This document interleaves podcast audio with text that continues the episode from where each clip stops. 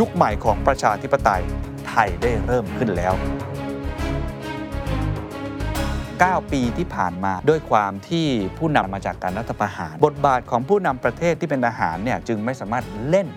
ในเวทีระหว่างประเทศได้ มุมของดิวยักษ์ใหญ่ธุรกิจเศรษฐกิจการไปพบเจอผู้บริหารระดับสูง เช่น Microsoft และ Google จะมีการลงทุนประมาณ 5,000 ล้านเหรียญสหรัฐ หรือราว 180,000 ล้านบาทต่อราย อาจดูเป็นภาพที่สวยหรู แต่การขับเคลื่อนคำมั่นเหล่านี้ จะเป็นบททดสอบนายกรัฐมนตรีอย่างแท้จริง และคำกล่าวเหล่านี้จะต้องไม่เป็นเพียงวาทะหรูๆที่นิวยอร์กเท่านั้นครับเขาเอาอะไรไปขายรวมทั้งมีการให้สัมภาษณ์กับสำนักข่าวบลูมเบิร์กซึ่งเป็นการให้สัมภาษณ์ครั้งแรก มี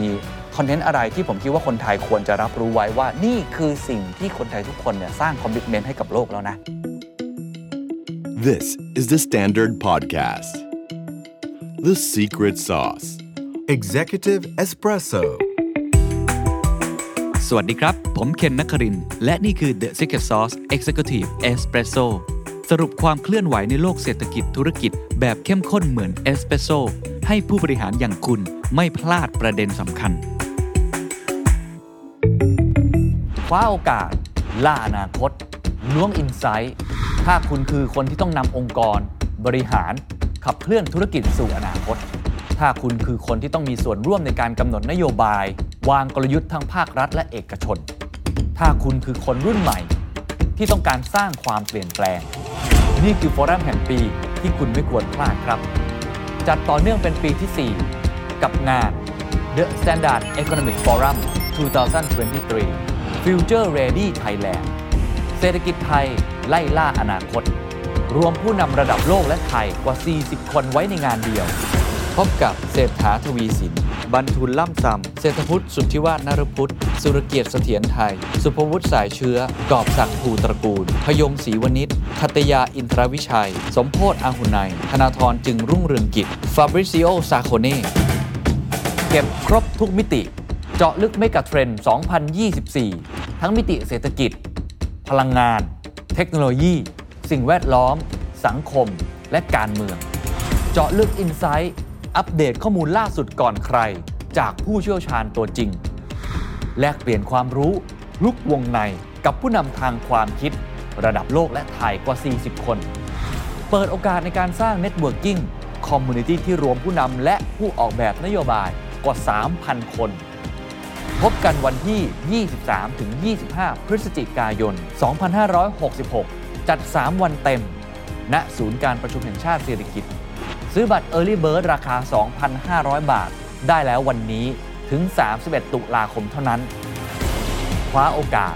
ล่าอนาคต ล้วง insight กับงาน The Standard Economic Forum 2023 Future Ready Thailand เศรษฐกิจไทยไล่ล่าอนาคต ประเทศไทยอยู่ตรงไหนในเวทีโลก การต่างประเทศในยุคนายกคุณเศรษฐาจะเป็นอย่างไร สตอรี่ของประเทศไทยที่ชาวโลกมองคืออะไร วันนี้อยากจะชวนคุยเรื่องของการต่างประเทศครับ เพราะว่าเป็นเรื่องที่สำคัญมาก ๆ หลายคนคงทราบดีนะครับว่าเรื่องของต่างประเทศ ไม่ใช่เรื่องของต่างประเทศอีกต่อไป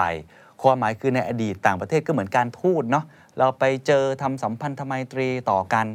แต่ปัจจุบันนี้การต่างประเทศมันเกี่ยวข้องทุกมิตินะครับ โดยเฉพาะเรื่องของการค้าใช่ไหมฮะ เรื่องของ global trade ต่างๆ มันเกี่ยวข้องกับเรื่องของ climate change ใช่ไหมครับ มันเกี่ยวข้องกับเรื่องของสิทธิมนุษยชน ค่านิยมที่มีร่วมกัน และมันเกี่ยวข้องกับเรื่องของเทคโนโลยี คือโลกมันเชื่อมต่อกันมากยิ่งขึ้น ในขณะเดียวกันก็มีความตึงเครียดในเชิงของมหาอำนาจ เพราะฉะนั้นตอนนี้ผมเชื่อว่าประเทศไทยเนี่ยจะต้องคิดดีๆเลยครับ กับการเชื่อมโยงกับโลกว่าเราจะเชื่อมโยงในมิติแบบไหน เชื่อมโยงอย่างไร เพื่อให้คนไทยทุกคนได้รับผลประโยชน์สูงสุด ครั้งนี้เมื่ออยู่ในรัฐบาลคุณเศรษฐา ผมคิดว่าน่าสนใจ เพราะมี movement ใหม่ ๆ เกิดขึ้น ซึ่งผมทำข่าวมาก็นานพอสมควรนะครับ ไม่ได้เห็น movement แบบนี้มาสักพักหนึ่งแล้ว คือต้องยอมรับนะครับว่าในช่วงที่เป็นรัฐบาลทหารเนี่ย หลายปีที่ผ่านมาเนี่ยอาจารย์สุรชาติบำรุงสุขผู้เชี่ยวชาญด้านความสัมพันธ์ระหว่างประเทศ ยุทธศาสตร์ทหารและความมั่นคงนะครับก็ได้วิเคราะห์ใน The Standard ไปเหมือนกันอาจารย์เขียนบทความเนาะซึ่งผมคิดว่ามีมุมที่น่าสนใจ เขาบอกอย่างนี้ว่าในช่วง9ปีที่ผ่านมาเนี่ยนะครับด้วยความที่ผู้นำรัฐบาลมาจากการรัฐประหารนะฮะความเป็นทหารเนี่ยไม่ค่อยคุ้นเคยกับงานในเวทีการเมืองระหว่างประเทศ บทบาทของผู้นำประเทศที่เป็นทหารเนี่ยจึงไม่สามารถเล่น ในเวทีระหว่างประเทศได้ ก็เลยเสมือนนะครับทำให้ไทยเนี่ยหายไปจากจอเรดาร์โลกไปโดยปริยาย ซึ่งผมคิดว่าหลายคนลองคอมเมนต์กันเข้ามาได้ว่ามีความคิดเห็นแบบนั้นหรือไม่อย่างไร แต่ผมคิดว่าไอการที่ประเทศไทยเนี่ยคงไม่ได้หายจากจอเรดาร์ไปเลย แต่ไม่ได้มีบทบาทเชิงรุก อันนี้ผมคิดว่าหลายคนน่าจะเห็นคล้ายๆกัน คือบทบาทเชิงรุกที่ผู้นำประเทศเดินไปคุยกับคนนั้นคนนี้ initiate ไอเดียต่างๆ ในเวทีประชุม หรือว่าสร้างนะครับเวทีใหม่ขึ้นมาโดยประเทศไทยเนี่ยเป็นศูนย์กลาง อันเนี้ยก็ต้องยอมรับว่าที่ผ่านมาเนี่ยบทบาทของไทยไม่ค่อยมีความโดดเด่นที่จะเป็นจุดขาย ยิ่งเมื่อเทียบกับต่างประเทศ หลายคนคงจะนึกถึงประเทศหนึ่งในอาเซียนที่โดดเด่นมากในระยะหลังๆ ก็คือโจโกวิดโดของอินโดนีเซียนั่นเอง แล้วก็เวียดนามเองก็ถือว่ามีบทบาทที่โดดเด่นมากๆ เพราะฉะนั้นมันจึงน่าสนใจครับว่าการเปลี่ยนแปลงในครั้งนี้ภาพของผู้นำที่ก่อนหน้านี้อาจจะสวมเครื่องแบบแบบหนึ่งการเปลี่ยนมาเป็นพลเรือนเป็นนักธุรกิจเนี่ย มันเลยมีความน่าสนใจว่า move ของเขาจะเป็นอย่างไร วันนี้ผมอยากจะเล่าด้วยกันประมาณ 3-4 ส่วนด้วยกัน ส่วนแรกก็คงจะได้เห็นเอาแบบตรงไปตรงมาตาม fact เลยนะครับว่าคุณนายกรัฐมนตรีเนี่ยเขาไปผมใช้คำว่าเอาอะไรไปขายเขาขายอะไรบ้าง story ของประเทศไทยในเวทีโลก โดยเฉพาะเวทีที่การประชุมสมัชชาสหประชาชาติ United Nations General Assembly ครั้งที่ 78 ที่นิวยอร์กสหรัฐอเมริกา ถือว่าเป็นการเปิดตัวครั้งแรก ของรัฐบาลชุดใหม่ด้วยนะครับเขาเอาอะไรไปขายรวมทั้งมีการให้สัมภาษณ์กับสำนักข่าวบูมเบิร์กซึ่งเป็นการให้สัมภาษณ์ครั้งแรก ต่อสำนักข่าวระดับโลกที่มีคนทั้งโลกเนี่ยดูเป็นภาษาอังกฤษเนี่ยมีรายละเอียดต่างๆ ที่น่าสนใจ เพราะว่าระหว่างที่คุณเศรษฐาให้สัมภาษณ์เนี่ยในช่วงเวลาใกล้ ๆ กันเนี่ยก็มีผู้นำนะครับของอินโดนีเซีย แล้วก็ผู้นำของมาเลเซีย ให้สัมภาษณ์กับบูเบิร์กเช่นเดียวกัน มีท่านหนึ่งเนี่ยเป็นพิธีกรคนเดียวกันเลยนะครับก็จะได้เห็นท่าทีหรือบุคลิก หรือว่าสตอรี่ที่ ผู้นำแต่ละประเทศเนี่ยนำไปพูดต่อชาวโลก รวมทั้งข้อเสียงวิพากษ์วิจารณ์หรือว่าคำถามต่างๆ ที่อาจจะเป็นคำถามหนักๆ จากพิธีกรระดับโลกเนี่ยน่าสนใจว่าเขาตอบอย่างไร ผมจะเอาลองเอามาเทียบให้ดูนะครับ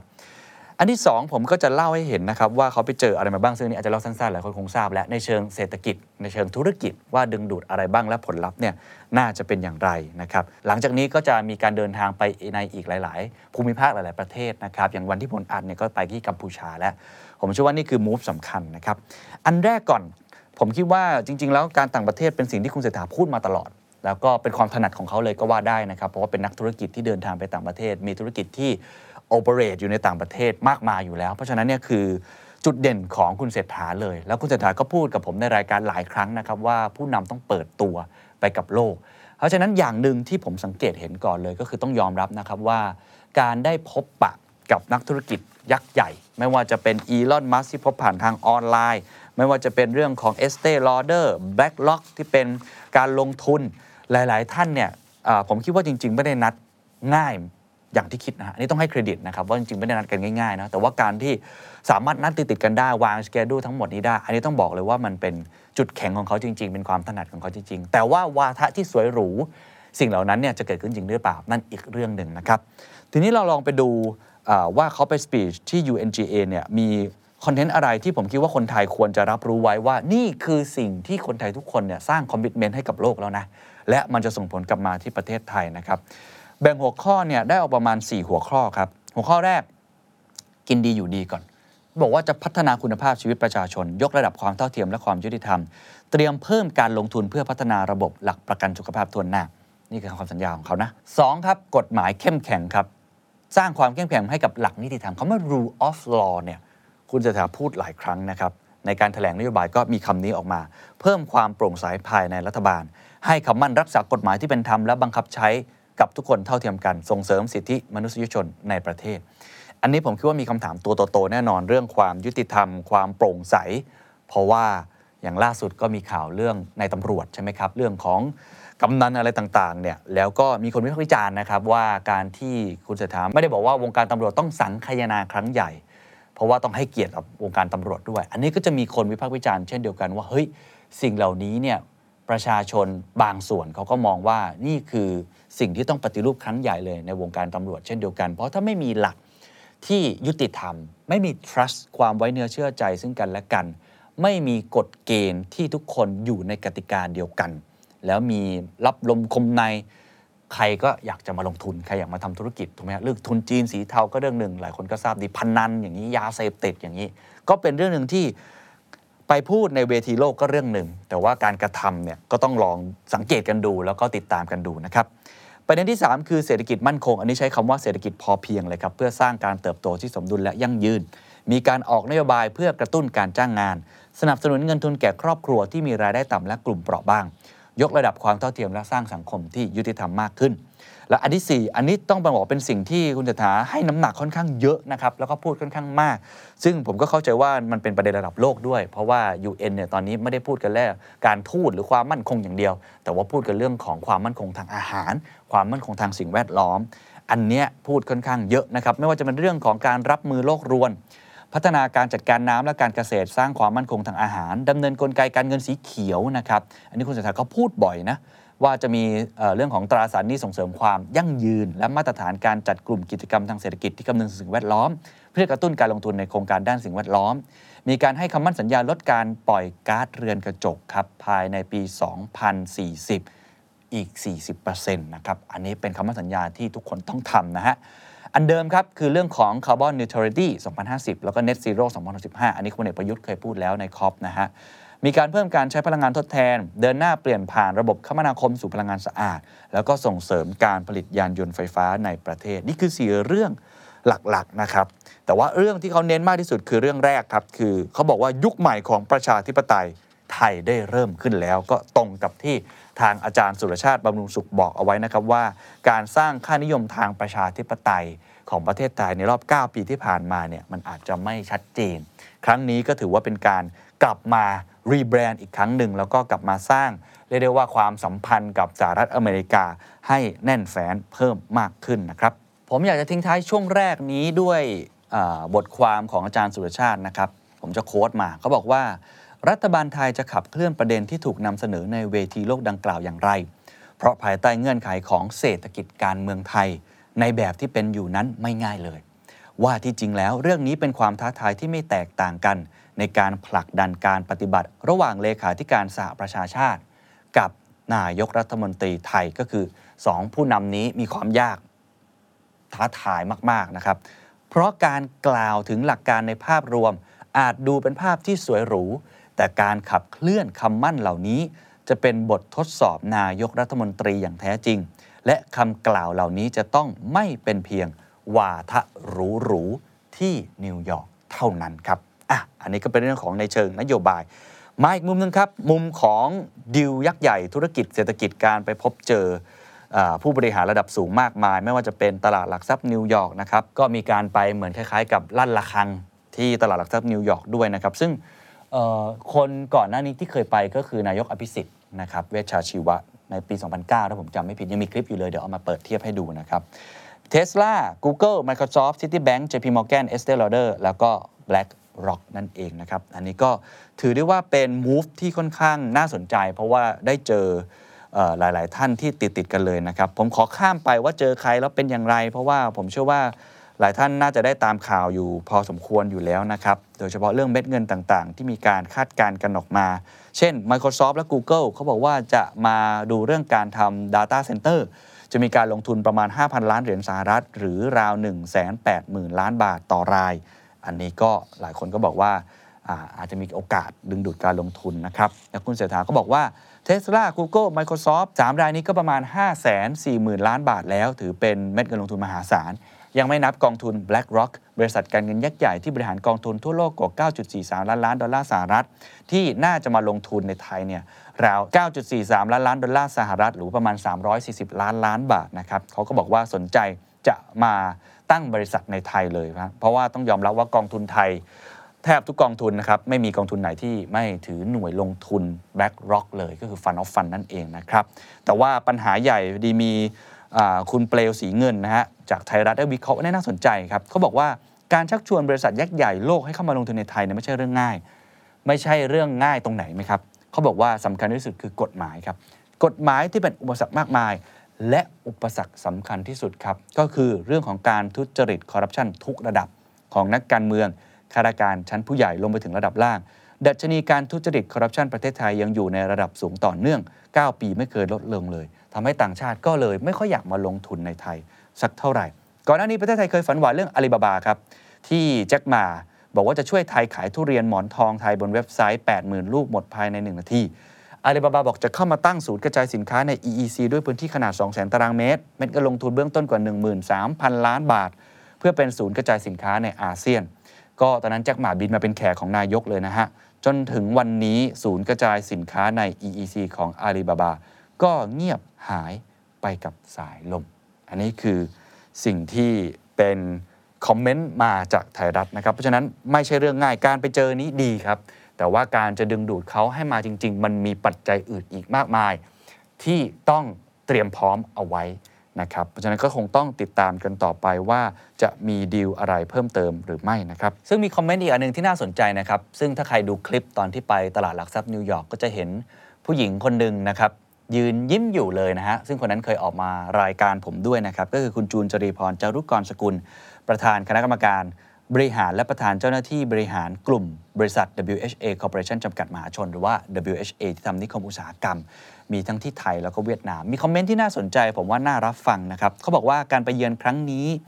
ถือได้ว่าเป็นการส่งสัญญาณ และเปิดประตูบานใหญ่แห่งการลงทุน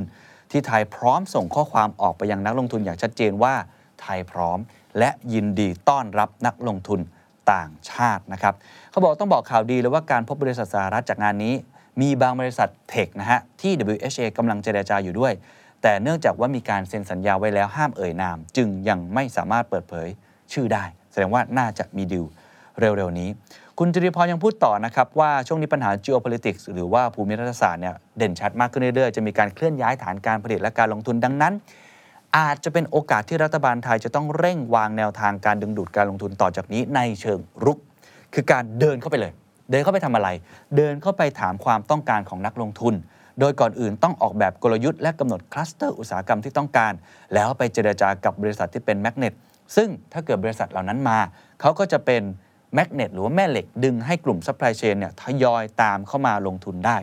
ขั้นตอนต่อไปก็มองว่ารัฐบาลนะครับจะต้องวางกลยุทธ์ว่าการลงทุนจากต่างชาตินั้น จะส่งเสริมและต่อยอด รวมทั้งสร้างโอกาสให้คนไทยและธุรกิจไทยอย่างไร เพื่อให้เศรษฐกิจไทยเติบโตได้อย่างยั่งยืนมากยิ่งขึ้น อันนี้เห็นด้วยนะครับ เพราะว่าการดึงดูดมาถ้าเกิดคนไทยไม่ได้ประโยชน์ มันก็ไม่มีประโยชน์ใช่ไหมฮะไปอยู่ในนักลงทุนขนาดใหญ่อย่างเดียวนะครับธุรกิจใหญ่ขนาดเดียว ไม่มีการ transfer เทคโนโลยี หรือไม่มีการเอาคนไทยเข้าไปทำงาน ไม่มีอะไรตกมาถึงท้องคนทั่วๆไปเนี่ยอันนี้ก็ถือว่าอาจจะไม่เกิดผลประโยชน์ เพราะฉะนั้นอันนี้ก็ถือว่าเป็นโจทย์อีกโจทย์หนึ่งที่คงจะต้องทำให้สิ่งที่ไปดึงดูดมานั้นมันลงมาถึงคนไทย อ่าจำนวนมากได้สร้างผลประโยชน์ให้ได้นะครับคุณจิริพรเน้นย้ำว่าการกระตุ้นให้เกิดการลงทุนโดยตรงจากต่างประเทศ ในตอนนี้ FDI เป็นส่วนสำคัญอย่างยิ่ง ที่จะขับเคลื่อนเศรษฐกิจของประเทศได้อย่างมีประสิทธิภาพแล้วก็ยั่งยืนครับช่วงท้ายครับเรามาดูการเปรียบเทียบการให้สัมภาษณ์กับบูมเบิร์กทั้ง 3 ประเทศ แล้วก็เสียงวิพากษ์วิจารณ์หรือว่าคอมเมนต์ต่างๆนะครับมีประโยคนึงที่ผมคิดว่าน่าสนใจที่คุณเศรษฐาให้สัมภาษณ์กับทางบูมเบิร์กเขาบอกว่า เราเป็นประเทศเล็กๆครับ เราเป็น small nation เขาบอกว่าพอมีคนถามว่าตอนนี้การแข่งขันกันระหว่างสหรัฐและจีนเนี่ยโดยเฉพาะในภูมิภาคเอเชียตะวันออกเฉียงใต้เนี่ยผู้นำไทยมีมองอย่างไร คุณสิทธาตอบว่านี่เป็นหนึ่งในเรื่องที่ผมกลัวมากที่สุด นั่นคือประเทศเล็กๆ ต้องถูกบีบให้เรื่องข้าง คุณเศรษฐากล่าวว่าจีนมีการลงทุนขนาดใหญ่ในประเทศ มีปัจจัยหนุนทั้งทางภูมิศาสตร์และประวัติศาสตร์ขณะที่สหรัฐเองก็เป็นประเทศคู่ค้าที่เก่าแก่ที่สุดของไทย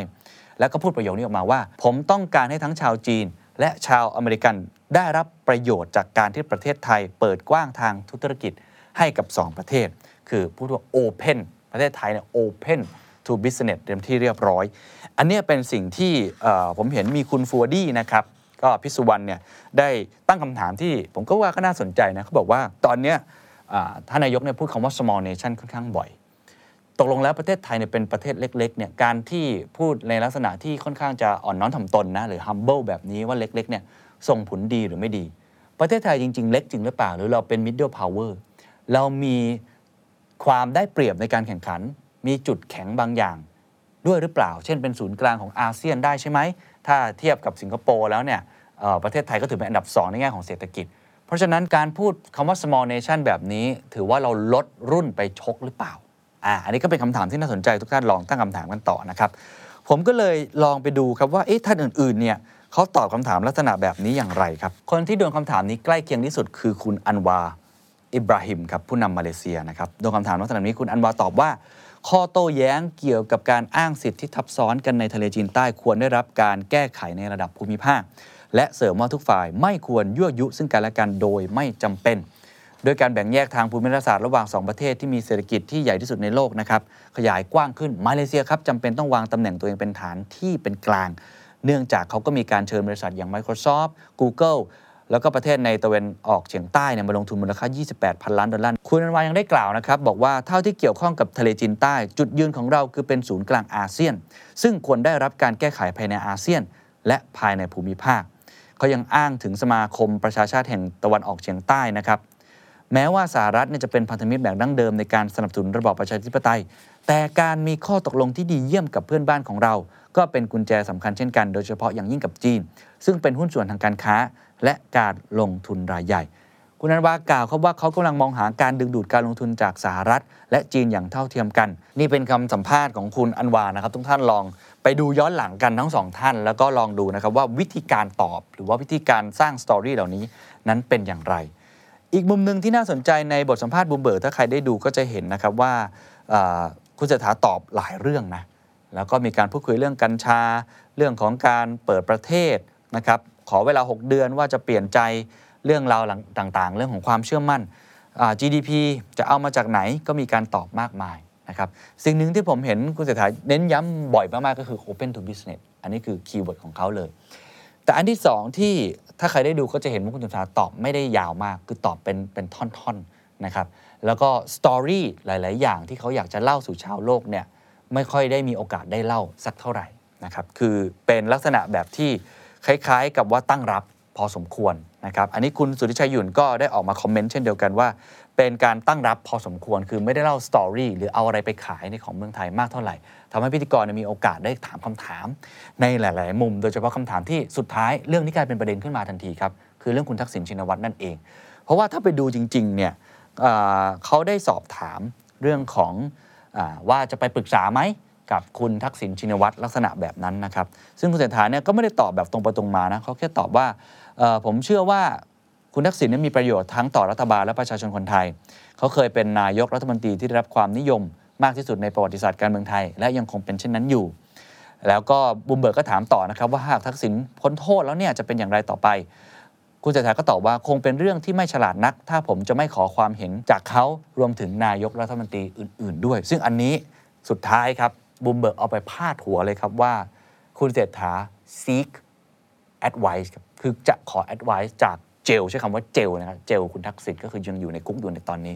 ก็เลยถูกผมใช้คำว่าเอาประเด็นนี้ไปขยายความต่อมากมายนะครับอันนี้ก็ต้องบอกว่าในมุมมองของสื่อเองเนี่ยผมก็เข้าใจทางบูมเบิร์นะครับเพราะว่าเรื่องนี้มันเป็นประเด็นได้ แต่ว่าในภาพรวมทั้งหมดเนี่ยแม้แต่สื่อไทยเองก็จับประเด็นนี้มาค่อนข้างเยอะนะคือถ้าไม่นับประเด็นอื่นที่ผมพูดไปลักษณะแบบนี้การต่างประเทศเศรษฐกิจเนี่ยถ้าเราดูภาพรวมในประเทศไทยอะ ก็เป็นข่าวสืบเนื่องนะฮะเรื่องของคุณทักษิณข่าวสืบเนื่องประมาณอีก 3-4 วันเลยด้วยซ้ำเนี่ยว่าคุณเศรษฐาพูดถึงเรื่องนี้ ต้องมีคุณภูมิธรรมนะครับรองนายกรัฐมนตรีเนี่ยออกมาให้ข่าวเกี่ยวกับเรื่องนี้ต่อเนื่องด้วยซ้ำเนี่ยอันนี้ก็เป็นมุมหนึ่งว่าในมุมของสื่อเนี่ยเขามีการจับมุมที่ผมเชื่อว่าจริง ๆ แล้วทางคุณเศรษฐาก็ไม่ได้อยากให้เรื่องนี้เป็นข่าวสักเท่าไหร่นะครับอีกท่านหนึ่งที่ผมอยากให้ดูก็คือคุณโจโกวิโดโด คุณโจโกวิโดโดเนี่ยไม่ได้ให้สัมภาษณ์เป็นภาษาอังกฤษนะครับให้สัมภาษณ์เป็นภาษา ท้องถิ่นของเขาเอง แต่รายละเอียดการสัมภาษณ์เนี่ยอาจจะด้วยคนสัมภาษณ์เนี่ยเขาสัมภาษณ์เรื่องที่เกี่ยวข้องในเชิงของโครงสร้างพื้นฐานของเขาที่กำลังเป็นประเด็นอยู่นะครับไม่ว่าจะเป็นเรื่องของรถไฟฟ้าความเร็วสูงนะฮะเจ็ดพันล้านดอลลาร์ก็ถามว่าคุ้มไม่คุ้มยังไงก็จะเป็นการตอบลักษณะแบบนั้น มีการตอบด้วยว่า เพราะว่าเขาถามว่าเศรษฐกิจจะเติบโต 7%ในวาระของคุณ ตอนนี้วาระคุณใกล้หมดแล้ว ตัวเลขห่างไกล7%ทำไมคุณจึงล้มเหลว ก็เป็นคำถามที่ค่อนข้าง แรงเหมือนกันนะ แต่ว่าการตอบน่าสนใจครับฟังเขาตอบเขาบอกว่า อย่างแรกต้องตั้งเป้าหมายให้สูงที่สุดเท่าที่จะเป็นไปได้ เพื่อมีความปรารถนาอย่างแรงกล้าที่จะบรรลุเป้าหมาย 2. สถานการณ์เศรษฐกิจโลกไม่เอื้ออำนวย และ 3. ความพร้อมของโครงสร้างพื้นฐานภายในประเทศในการแข่งขัน เพื่อดึงดูดลงทุนส่งออก ยังไม่สนับสนุนเท่าที่ควร ผมคิดว่ามันต้องได้รับการแก้ไขทีละอย่าง นะครับซึ่งโครงสร้างพื้นฐานก็อย่างที่บอกนะครับมีการปรับปรุงบริการออกใบอนุญาต การลงทุนต่างๆ อุตสาหกรรมจำนวนมากก็จะเข้ามาแล้วก็สร้างในอินโดนีเซียเขายังพูดต่อครับว่า การที่จะไปถึง 6-7%ในเรื่องของการเติบโต GDP ไม่ใช่เรื่องยาก ผมคาดการณ์ว่ามันจะเกิดขึ้นในปี 2027 ถึง 2028 เพราะว่าตอนนั้นมันมีอินฟราสตรักเจอร์พร้อม ไม่ว่าจะเป็นสนะสร้างสนามบินใหม่ 16 แห่งท่าเรือใหม่ 18 แห่ง ถนนที่เก็บค่าผ่านทางยาว 2,040 กิโลเมตรเขื่อนเสร็จแล้ว 36 แห่ง หากโครงสร้างพื้นฐานเหล่านี้เสร็จสมบูรณ์ ความสามารถในการแข่งขันของเราก็จะแข็งแกร่ง นั่นคือที่มาของการเติบโตของเศรษฐกิจเราที่จะพุ่งสูงขึ้นไปแตะหลัก 6 ถึง 7%ได้นะครับ สังเกตเห็นไหมฮะ คือถามไปในคำถามแรงนะ แต่วิธีการตอบออกมาเนี่ยเขามีสตอรี่ผมก็ได้ทราบว่าเขาจะมีสนามบินใหม่มากมาย มีท่าเรือใหม่มากมาย มีได้พูดถึงสิ่งที่เขากำลังทำอยู่ ให้คนอื่นเนี่ยได้รับรู้ อันนี้ก็ต้องลองวิเคราะห์กันต่อนะครับว่าถ้าคุณเป็นนักลงทุนคุณฟังลักษณะแบบนี้สามท่านเนี่ยคุณจะรู้สึกอย่างไร และคำถามสุดท้ายผมว่าเป็นการลง specific ค่อนข้างน่าสนใจนะครับบูมเบิร์กก็ถามว่าเนี่ยจะไปพบกับทางประธานาธิบดีไบเดนในเดือนพฤศจิกายน สิ่งที่จะคุณจะให้ความสำคัญในการพูดคุยลำดับแรกคืออะไร เขาก็ตอบแบบ specific มากเลยครับเขาตอบว่าอินโดนีเซียต้องการได้รับเครดิตภาษีพิเศษสำหรับแบตเตอรี่ให้เรา เพราะว่าเขามีสินแร่ใช่ไหมเขามีสินแร่เยอะ เขาบอกว่าอยากให้อินโดนีเซียสามารถเข้าสู่ตลาดสหรัฐ ได้และกำลังผลักดันให้มีการลงนามข้อตกลงแร่สำคัญกับสหรัฐเร็วๆนี้ หากได้รับตามที่เราต้องการแน่นอนว่าเป็นสิ่งที่ผลิตภัณฑ์ของอินโดนีเซียก็จะสามารถเข้าสู่ตลาด อเมริกาที่ใหญ่มากได้มากขึ้นนะครับ เห็นไหมครับ ความชัดเจนของเขาว่านี่คือสิ่งที่เขากำลังจะโฟกัส และจะสร้างผลประโยชน์ให้กับประเทศในมุมไหนนะครับ อันนี้ก็เป็นมุมมองหนึ่งแล้วกันนะครับ ที่เอามาให้เห็นนะฮะว่า 3 ผู้นำเนี่ยมีวิธีการตอบที่แตกต่างกัน แล้วก็มีวิธีการในการพูดถึงสตอรี่ที่แตกต่างกันออกไปครับ สุดท้ายครับเรามาดูอ g e n d a ถัดไปนะครับว่าจะไปเยือนที่ไหนบ้างนะฮะ ก็มีตั้งแต่ 28 กันยายนนะครับคุณเศรษฐาก็ไปกรุงพนมเปญประเทศกัมพูชานั่นเองก็กระชับมิตรภาพแล้วก็ความร่วมมือทุกด้านในฐานะประเทศที่เป็นเพื่อนบ้านเราค่อนข้างใกล้ชิดมากๆนะครับหารือความร่วมมือทางเศรษฐกิจเพื่อเป็นประโยชน์ต่อประชาชนทั้งสองประเทศนะครับมุ่งเพิ่มปริมาณการค้าให้บรรลุเป้าหมาย 1.5 หมื่นล้านดอลลาร์สหรัฐภายในปี 2568 นะครับรวมทั้งเรื่องของผลักดันการท่องเที่ยวและการเดินทางข้ามแดน มี temporary border pass หรือว่าหนังสือผ่านแดนชั่วคราว ที่เดินทางข้ามแดนทางบกอำนวยความสะดวกนะครับ มีแหล่งข่าวบอกมานะครับว่าจะพูดคุยกันเรื่องของพื้นที่ทับซ้อนทางทะเลนะฮะซึ่งถ้าหลายคนทราบดีก็มันจะมีพื้นที่ทับซ้อนที่เป็นเรื่องของสิทธิสัมปทานสำรวจแล้วก็ผลิตปิโตรเลียมของทั้งฝ่ายไทยแล้วก็กัมพูชานะครับ ซึ่งอันนี้ก็น่าสนใจว่าเราจะมีการ ฟื้นคณะการเจรจาพื้นที่ทับซ้อน แล้วก็แหล่งพลังงานปิโตรเลียมต่างๆเนี่ยอย่างไร อันนี้ก็ต้องติดตามกันต่อไปนะครับ แล้วก็วันที่ 8 ถึง 10 ตุลาคมครับมาแล้วครับ ก็คือไปประเทศจีนหลายคนตั้งคำถามนะครับว่าโอ้อันนี้เนี่ยไปฝั่งนิวยอร์กก่อนเลย จีนมีไหมมีนะฮะก่อนหน้านี้เรามีความสัมพันธ์ที่ค่อนข้างดีมากกับประเทศจีนนะครับในช่วงรัฐบาลพลเอกประยุทธ์จันโอชา 8ถึง10 ตุลาจะมีการหารือกับจีนหลาย 10 เรื่อง ซึ่งจะมีการหารือเรื่องการขยายระยะเวลา ส่งหมีแพนด้าลินหุ้ยกับประเทศจีนออกไป จากข้อตกลงเดิม ส่งกลับในวันที่ 12 ตุลาคมนะครับก็นี่เป็นเรื่องหนึ่งนะที่มีการให้ข่าวมานะครับเป็นเรื่องเล็กๆ แต่เป็นซอฟต์พาวเวอร์ที่มีผมว่ามีอิทธิพลต่อคนไทยค่อนข้างเยอะมาก แล้วก็คงมีการพูดคุยในอีกหลาย ๆ เรื่องนะครับอย่างล่าสุดก็มีเรื่องของฟรีวีซ่าไปแล้วให้นักท่องเที่ยวจีนสามารถมาได้ แล้วก็จะมีไป COP 28หรือว่า COP ครั้งที่ 28 ครับ ในวันที่ 30 พฤศจิกายนถึง 12 ธันวาคม อันนี้ต้องดูว่าไปในช่วงไหนนะครับ ก็เป็นเรื่องของสิ่งแวดล้อมนะครับ แล้วผมเข้าใจว่าจริง ๆ ช่วงกลางกลางๆตุลาเนี่ยก็จะมีการไปที่ประชุม World Bank กับ IMF ด้วยนะครับ อันนี้ก็เป็นเรื่องของการประชุมในเชิงเศรษฐกิจนะครับ ซึ่งอพอดีผมมีโอกาสได้จะไปประชุม World Bank และ IMF ด้วย ถ้ามีอะไรก็จะรายงานสดกลับมานะครับ อันนี้คือทั้งหมดนะครับว่า move ของนายกเศรษฐา หรือว่าผมจะใช้คำว่า move ของประเทศไทยในตอนนี้มีความน่าสนใจอย่างยิ่งมีการเปลี่ยนแปลง แล้วก็มีสิ่งที่เราต้องติดตามอย่างยิ่ง มุมหนึงผมคิดว่าในฐานะประชาชนนะครับก็คงจะต้องจับตาแล้วก็วิพากษ์วิจารณ์ ซึ่งเสียงที่ผมเอามาเล่าให้ฟังก็เป็นแค่เสียงสะท้อนหนึ่งเนาะถูกผิดอีกเรื่องหนึ่งสามารถคิดเห็นได้หลากหลายรูปแบบทุกท่านก็ลองแสดงความคิดเห็นหรือคอมเมนต์กันเข้ามา แต่อีกมุมหนึ่งผมเชื่อว่าการ move ในครั้งนี้เนี่ยถ้าเราในฐานะผู้ประกอบการที่เราฟังกันอยู่ก็ต้องมองเลยนะฮะว่าจริง ๆ แล้ว ตอนนี้ประเทศไทยเปิดจริงๆเขาเปิดมากขึ้นต่อธุรกิจ business ต่างๆ เพราะฉะนั้นเราคงต้องเปิดตัวเองด้วยที่จะรับกับโอกาสรวมทั้งความเสี่ยงต่างๆ ที่อาจจะเกิดขึ้นได้จากการที่ประเทศไทยนั้น open to business มากยิ่งขึ้น สวัสดีครับ